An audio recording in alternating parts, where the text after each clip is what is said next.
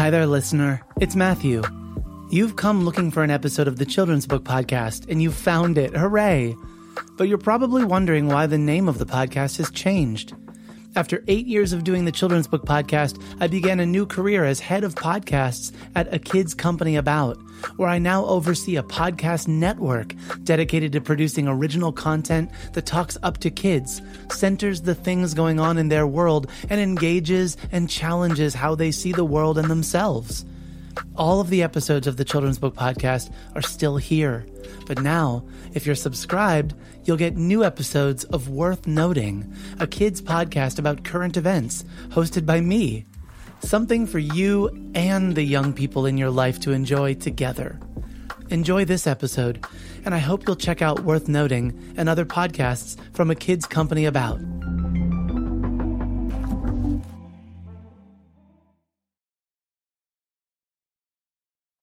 The Children's Book Podcast is sponsored by listeners like you. Learn how you can support the show and access exclusive podcast episodes, a book club, and more by visiting patreon.com slash Matthew C. Winner.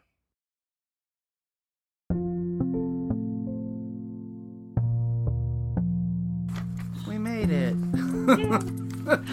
how are you both doing today? Pretty good. It's a beautiful day here. I know, right? Wonderful. This is for the ones who listen most. The future of tomorrow. This is the Children's Book Podcast, episode number 598. I'm your host, Matthew Winner. Today I'm joined by Victoria Jamieson and Omar Mohamed. Victoria and Omar have made a graphic novel together. It's called When Stars Are Scattered. Omar is a refugee from Somalia and a refugee advocate, and his story is one that you won't soon forget. It's a story about family and about surviving. It's a story about education and advocating for yourself. In Omar's experience, he says, quote, "The worst part about being in a refugee camp is that it's monotonous and boring." And this is where Victoria's skills as a storyteller and cartoonist shine. The comic has a strong sense of setting, helping give purpose to all of its characters and how their lives intersect. When Stars Are Scattered is the first book since Safe at Home that I've connected over with a student. Emma, one of my third graders, shared it over Zoom during one library class, and we each immediately fell into a moment of book love as we realized that we were reading the same story. Emma and her sister Hannah are mentioned throughout this conversation, as well as the amazing ways these readers were touched by Omar's story, a glimpse of how readers are connecting with the book across the country. I'll end with Omar's words, as they've been on my heart since recording this interview. The simple thing we do for a human being may change their entire life. Please welcome my guests, Victoria Jamieson and Omar Mohamed, authors and cartoonists of When Stars Are Scattered. I'm Victoria Jamieson. I'm an author and illustrator of graphic novels like Roller Girl and All's Fair in Middle School. And my new project, or my latest book, is When Stars Are Scattered. Um, I go by she, hers, and I think that's it. Uh, my name is Omar Mohamed. I am uh, a former refugee myself, and uh, I'm a constant, constant uh, refugee advocate. And uh, I, this is my first book that uh, When Stars Are Scattered, co-authored with Victoria Jamieson. Well, I'm I'm glad that I don't know the story of how you both came together to make this exceptionally beautiful graphic memoir, uh, this beautiful, beautiful graphic novel. But um, I know that it's being very well received. I have I'm a school librarian, and I have a number of readers. One in particular, actually, who has read it, and this is just um, everything to her. And so, um, I'm I'm I'm grateful that you that you shared your story. Thank you. It's it's uh, great to hear that students are um, reading it and responding to it. So thank you.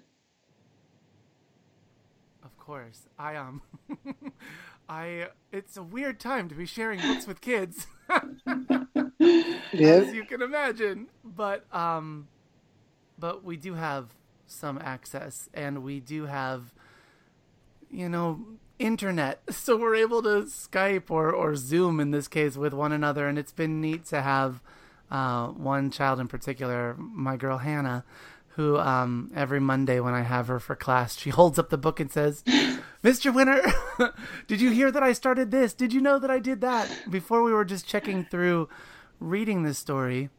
And now she's been, with the help of her parents, sharing over social media that she's working to um, to help fundraise for uh, refugee organizations that are mentioned in your book. Um, having been so moved by your story, and I told her, you know, they're kind of local to us. Maybe we can invite them to our school.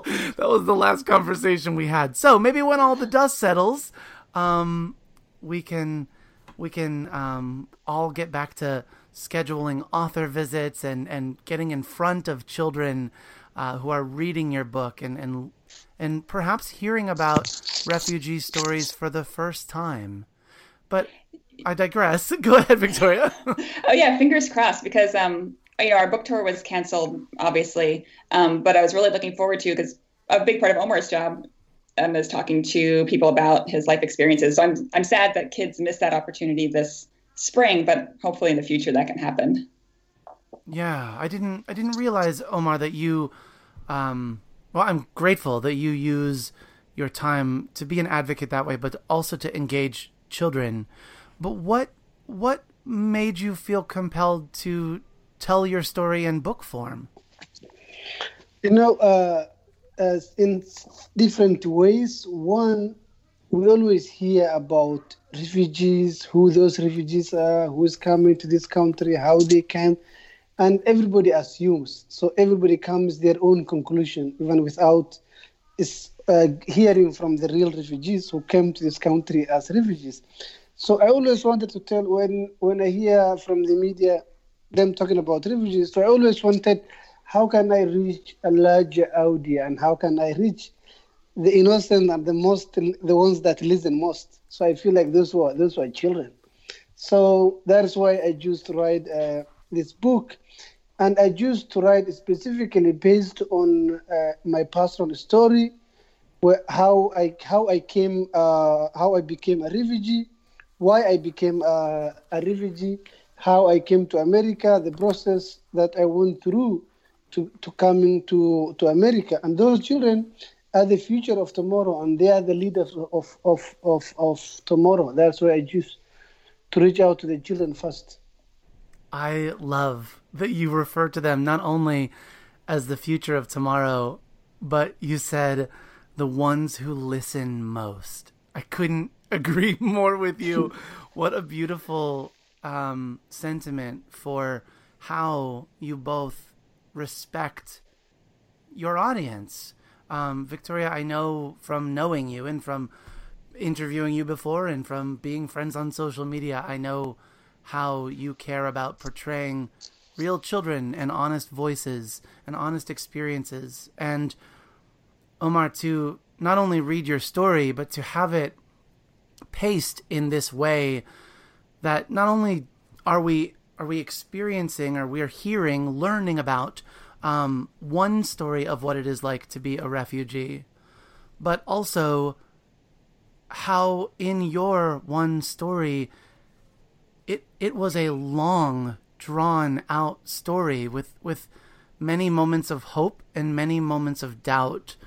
And i feel like to communicate stories to children uh, on a timeline that extends many many years is a really powerful and affecting um, process I found. I, I, I found myself thinking, I don't remember reading many stories where we follow a, a child growing up um, and still with hope for a change in circumstances. That was actually one of the challenges as we were structuring the story, just because it takes place over so many years. Um, so we kind of had to decide, well, we don't we, can we start from day one and go for the next 17 years so most of the book um, centers around when Omar's around 12, 11, 12.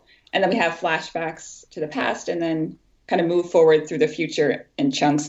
And I think another hard part about writing this book, Omar, what really struck me early on in one of our meetings was that you said one of the worst parts of being in a refugee camp was that every day was the same. It's just monotonous and boring.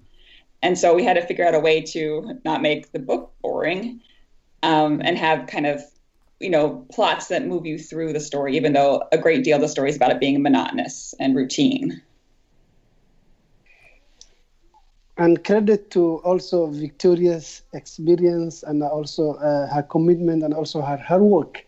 You know, the, the book she's she's the real author. I'm always told you are the co-author. No, I'm the, only the story belongs to. It's my story. It is me, but 99% of this job was done by uh, Victoria Jamieson. And when I think back now, uh, uh, when we when we were working together on this book, oh my! I, even sometimes I had two two full time jobs, mm-hmm. and I still was trying to work uh, with with with Victoria make this one uh, came out. And when I see now, I was like, wow, what a great work done by Victoria. And I've also learned from her. I've I totally learned a lot of things just working with Victoria with with with uh, with this book. So I was blessed and honored to work with her too. Well, I feel the same way, and I I wouldn't say it's I mean, I, I could not, I couldn't have done this book on my own. I mean, it was definitely a group effort. So the way we did um, the work on the book was I, we live about an hour and a half from each other. So as Omar said, he has two full-time jobs often. so we try and find times to meet often during his lunch breaks or on the weekends, um, anytime we could. So we'd kind of get together and he would tell me more chapters, I guess, of his life story. And then I would go home and kind of type it up and put it into kind of a narrative form, and then we'd discuss it and then move on to the next part of the story. Wow. So your job largely, Victoria, in the beginning it sounds like was to listen and to hear mm-hmm. to hear not just the, the the story being told but really the emotion, the the experience being you know bore witness to. Yeah, and I mean, Omar, you said that you learned a lot working with me. I learned so much working with you, and a good part of it was learning to listen. I mean, I think as an author before, I've had a story I've wanted to tell, and I had it just sort of in me, and I wanted to get it out. But this story, I I had to listen. That was my job, is to listen and to put things down as honestly as I could. I tried to keep my own personal feelings in a way out of it. Um, whenever I tried to steer the story in a different, in a certain way, because I was like, oh, this would work well, then it did not work well. I think I always learned to come back to Omar and be like, okay, what really happened? And um, that would usually fix the problem. Omar, how did you and Victoria first become connected? Uh, I always wanted to write a book, but then yeah you know, growing up in a refugee camp with zero resources, and then came coming to America, not knowing any, not meeting in Boston actually any others. So Victoria actually visited. Uh, I work uh, uh, in a resettlement agency that helps refugees. Uh, that work as refugees when they come to America. I was a case manager for them. So Victoria visited our, our office one day and she was given office tour by my co- my coworker, and then she end up she came to she was uh, when I was introduced to her by my colleague, and uh, you know she was told like how I always wanted to write a book and all that and all uh, that that information, and then my friend introduced me to her. We talked, and she was the one who. Uh, for me, I wanted to go for. Uh, I had already a memo written, mm. saved on on my computer about my personal story and then she's the one who uh, she told me who she was, what kind of books she writes. She writes a children's book and that forth. And uh, as soon as I met her, I was like, yeah, maybe I, am more than happy to work with you. so I send I send my memo to her and to look to look at it and see what she what she thinks, and that is how how we met, and that's how this book was born. I think that there are so many so many moving points of this book. Um, that I don't quite know where to start, but I think the most appropriate one would be to talk about Hassan, to talk about your brother, and about being a caretaker and and what it means to to what what family means when you don't have your mom around, when it's you and your brother, and you're torn between caring for yourself or, or caring for him or what? Could you speak a little bit about him?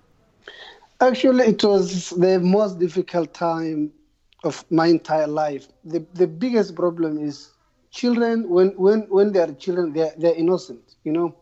They do mistakes, they do uh, everything. But I lost, me and my brother did not actually enjoy our, our, our, our childhood. And that is the most important thing that any human being can miss, is the, it's to miss your, your childhood and for me, the most difficult, most of most of the time was when I am the one struggling. Who do I turn to? I don't have mom. I don't have ba- um, a bigger brother or bigger sister or father that I can turn to or ask ask for advice. Fatuma usually lives like next door. She don't live with us. She doesn't live sleep in our house. Who uh, Fatuma is the foster mom. So mm-hmm. that was the most challenge is when it is me. You know, I can condone Hassan and make him feel good and stay there with him and talk to him. But I felt most of the time there was no one out there for me specifically when I'm the one who needs most help, when when I'm the one something as small as having even toothache at night time, feeling the pain, I have no one to tell to. But most of the time it was me and Hassan. We had together and uh, we reached in a, in a level where Hassan, my brother, is nonverbal. We reached in a level where if I look at him by eyes, even he he understands what, what I was telling him. He if he if he looks at me, I understand what he needed and what what uh, what he was telling me. So that's the level our communication even even uh, has has has reached. So we believed in our faith was the major thing that kept kept us going, and also everyone was struggling in the refugee camp. So we were not the only ones struggling. Everybody was facing most most of the issues like lack of food, lack of resources, uh, lack of water, lack of medicine was common. But the most common thing for me and him was we had no barriers, but there's some children we had. Yeah, I to to know of Hassan being nonverbal, uh, of just saying this this one word the entire book, hooyo, but to see. I mean, the graphic novel format works so beautifully for that, that we see so much exchanged in looks or in body posturing. I um there there are many many beautiful moments in the book, but to tie in two things, Victoria, you mentioned about making how do you make a story seem interesting when every day in the in the camp is the same. You start off the chapter, chapter two, every day in a refugee camp is the same, except when it's not. Sometimes your life can change in an instant, but you can never be sure if it's a good change or a bad change. And to connect that with when when Omar is at school, when you are at school, and um, something happens to Hassan and there's this great moment when when the the friends and the people around you remind you that we'll all take care of Hassan. It's not just you. Um, stop being so selfish. This is your chance to get out. I thought that um, there were just there were just some real hard truths in this book about what what do you do when you have a way out, an opportunity. Uh, I don't know what. Like, where does the responsibility lie? And I found that conflict throughout the book being something beautiful and compelling, and and really driving the compassion in the story. Yeah, that was one of the things I had to really, I guess, listen to Omar about um, because so that's one of the things I learned writing this book that people in refugee camps just face like impossible choices like do you just impossible choices that I don't know how anyone could make. And so I think as listening to Omar and learning about it, I think that that's what I wanted to get across the community um, and the family that can be found even in very difficult circumstances.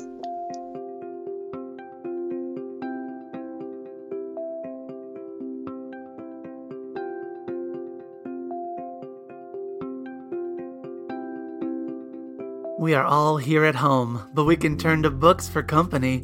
Visit MatthewCWinner.com and click on Shop in order to support independent bookstores while supporting your favorite bookmakers and Kidlit podcasters. Same books, same great prices, but this time your dollars make a difference for someone or some indie bookstore trying to make a difference. Go to MatthewCWinner.com and click on Shop to choose your next great read.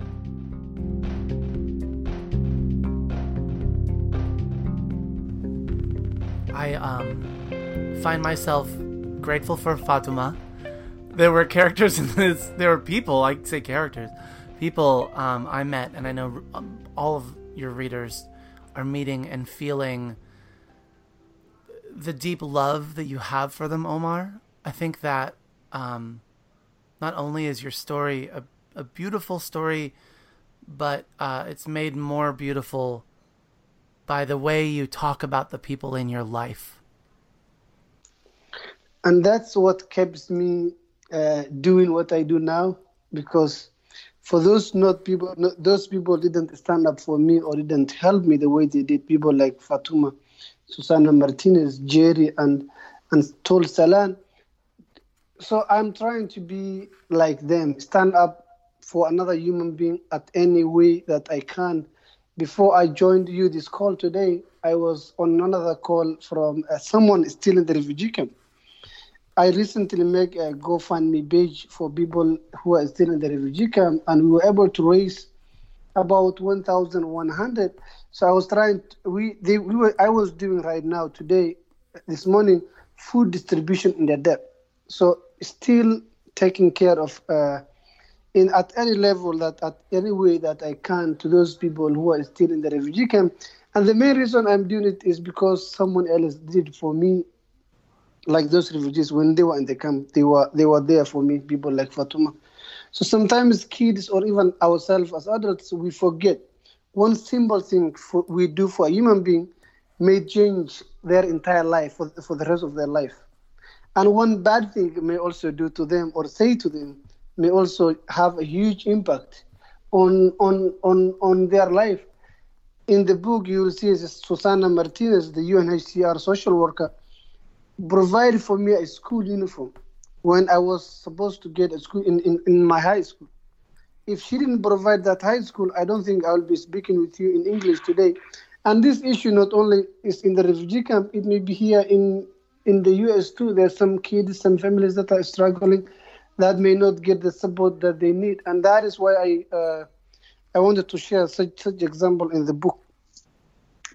Yeah, and that's something I was hoping for in the book because Omar has a nonprofit organization um, called Refugee Strong, and so for what the past few years, you've gone back to Dadaab and distributed um, books and just supplies for kids who you know still live there. Dadaab is still there's still people going to school there and kids trying to learn. Um, and Matthew, you'd mentioned in the beginning that one of your readers was already trying to fundraise, yeah. and I think um, that's yeah, that's I think you're exactly right. Kids have big hearts; they listen and they have um, enthusiasm and um, strength, I guess, or just that desire to help change the world. And I think, like Omar said, you really can. You never know how one small action can help somebody else. So that that was one of my big hopes with the book that people would learn about Omar's nonprofit and just do what they can in their own communities or um, however to help people who need it.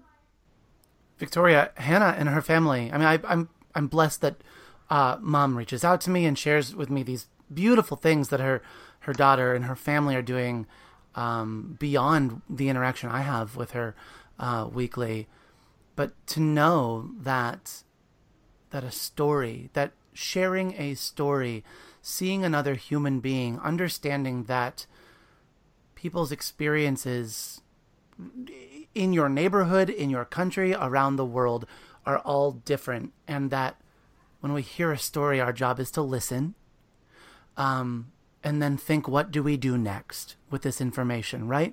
We hear these stories and they change us. All stories, we hear them and they change us in some way, and I, I think it's it's a beautiful thing that that readers will hear your story and they will feel as as this child feels that she can't not do anything. She must act.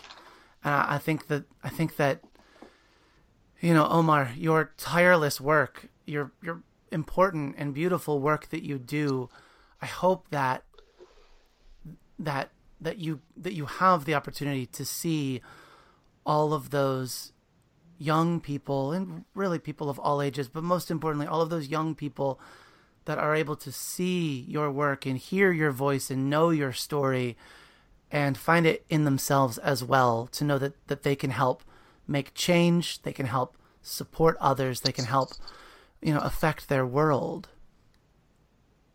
I hope I hope so, and that is my uh, my biggest dream to see a lot of people stand up for their uh, for their community, for their people, for their country.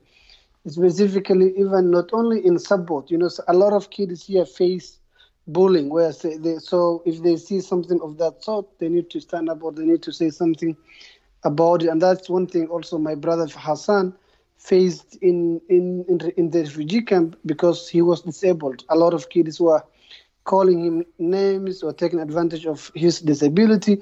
So I uh, that's why I, I, I hope a lot of kids here in America around the world not not only will they stand up kids with disabilities they will also uh, stand up for any mistreatment of any child at, at their school or at their library or anywhere they, they, they are yes the way that we can be an ally the way that we can be an ally for one another just by seeing someone else and trying to understand, not to decide for them, but to understand. You've got so many experiences in this book with with marriages being arranged, with with young people um, becoming pregnant, starting families, with um, parents that aren't in the picture or that don't have work or that have different views of what's going on in the world and how those views can also feel hopeless. I think that there's so much uh, here in this story, and I'm I'm as I said, I'm so grateful that not only did you share your story, but that you, Victoria, listened, and that together you both were able to to bring Omar's story in the format that it is now to to all of us readers. I love how you take your time and let the story take the space that it needs to take. Yeah, and you'd mentioned the the, gra- the format. Um, a lot of people have asked me why a graphic novel, and part of the reason is because like that's all I know how to do. I can't I can't write a, real, a regular novel. Um, but for me, it was as an American who's only seen like brief glimpses of refugee camps yeah. on the news or you know in video clips. It was a real eye opener to me, like to see like what does a house look like, what does a kitchen look like, what does a bathroom look like, what do schools look like. So for me, that was an important part of making it a graphic novel, just so kids can, if you say like these kids go to school, you may picture your own elementary school. You don't picture like wooden desks and kids sitting on dirt floors um, so that's part of the reason I really wanted to do it as a graphic novel.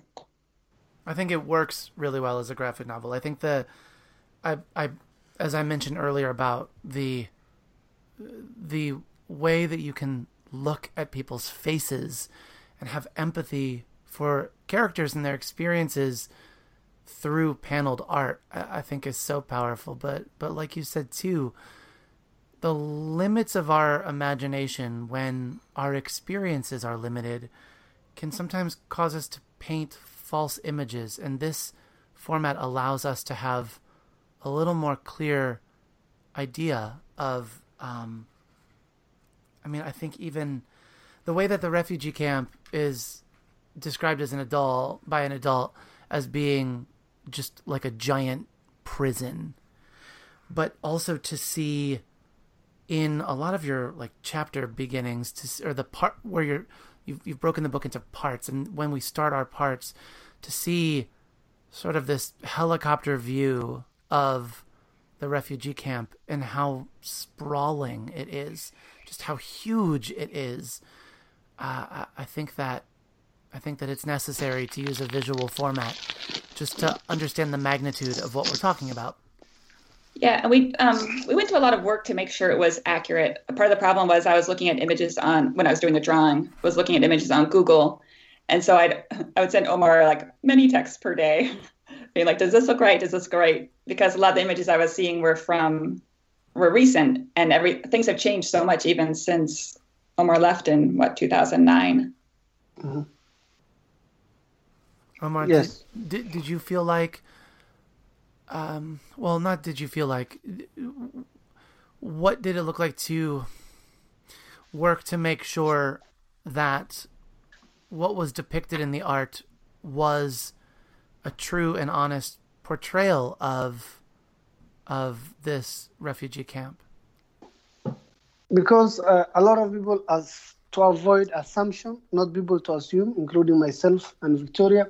So I wanted to uh, to picture the real when I was there, because now, as Victoria said, a lot has changed when I was younger in the refugee camp compared to now. Because of several money reasons, people like me who who get the opportunity to live, who get the opportunity to be resettled, are sending money back monthly to those refugee camps in the Dadaab. That little money we send back every month is had a huge impact to, to the lives of, of those refugees. But there is still uh, maybe 80% of them are still the way they were in 2000. Nothing changed for them. But there are some who, who, who, who uh, whose lives were, were changed because of the resettlement opportunities that, that some refugees got from the Dadaab. Yeah. I'm glad that you're able to share that, that that those donations do make a difference. That there really is change happening and some elements of quality of life improving uh, for those individuals that are in those circumstances, forced to to to flee their country, often in, I mean, in wartime. When you jump to gosh, it's at least mid book when um, you're meeting with that UN officer, and we finally hear your story of fleeing Somalia and just this group that was of a certain size in the beginning and was just dwindling as you journeyed and how one of the one of the most affecting things that I still remember from the book is your line about having to learn to walk again after being so malnourished, and just that that that thought of of of those things we take for granted, all of the things we take for granted, our health and our our home and the, our food sources, um, being upended. It's very very powerful, very powerful, Omar. Thank you. And one thing we always forget about um, about is refugees. Uh, those who lost their life when they were seeking a refuge I'm I'm now one of those who who get the refuge, who get uh, to live in the refugee camp, who get the opportunity to be resettled. As you said in the beginning, my story is one of millions, one of one one of one one stories from these millions refugees around around the world, and I always feel my heart feels for those who lost their life when they were seeking for refuge. They were not able to make it to the end. Yeah, yeah.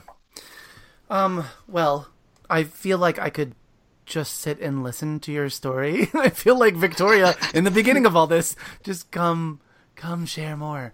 Um, which hopefully is exactly what will be also an effect of this book is just more people feeling the importance of getting this story and other refugee stories out. So before we wrap up, I wonder, um, Omar, do you have a copy of the book in front of you by any chance? Yep, yep. Could I please ask you to read to us the poem of stars that that sort of concludes the book? Two fifty five in, in my copy. No, two fifty five, correct. Yeah. Do you want me to, to, to read the last page? Is that the last part or the whole poem? I would, I would love for you to read us the whole poem if you don't mind. It's not too long. A Poem of Stars by Mariam Farah. Those who are lost look to the stars to lead them home. The flag of Somalia, our home, has one star, one background. But we are not one star, we are millions, not one background, but millions. To the untrained eye, the night sky is a scattering of stars, a chaos of light and dark across the universe. And yet the stars are not lost. They form patterns, constellations. If you know how to look, they are stories woven into, into the very essence of stars. Be like a star, shine your light, shine your story, for stories will lead us home. I hope that in America, Hassan and I will find a way. I'm I'm grateful to you, Omar, for sharing your story, and I'm grateful to you, Victoria, for helping share the story in this way. You both have done a beautiful, beautiful job. Thank you for coming on the show today and sharing your story with all of us. Thank, Thank you, you very much for having us. So we end this way, and Victoria, I'll start with you, and then we'll move to Omar. That I will see a library full of children tomorrow morning. Is there a message, Victoria, that I can bring to them from you?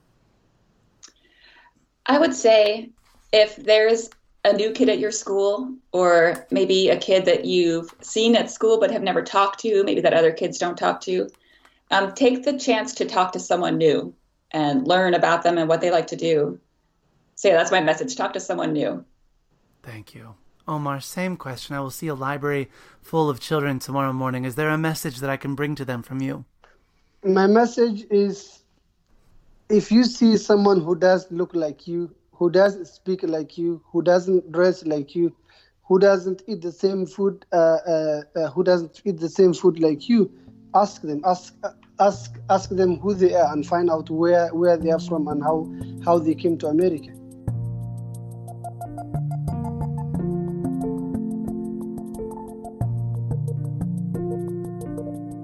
Children's Book Podcast is recorded and produced by me, Matthew Winner, in my library studio in Ellicott City, Maryland. You can subscribe to the podcast and access the archive of over 600 episodes at MatthewCWinner.com. Our theme music is by Poddington Bear, care of the Free Music Archive. All views and opinions expressed on the show are those of the individuals and don't reflect the ideas or viewpoints of the publishers of the books referenced. Want to help out the show? Become a patron and you can directly impact and help to sustain the podcast. Writing a review on iTunes or sharing the podcast with friends through Facebook, Twitter, word of mouth, or any other means helps reach more listeners, which leads to more content and more amazing guests. And that is a very good thing indeed.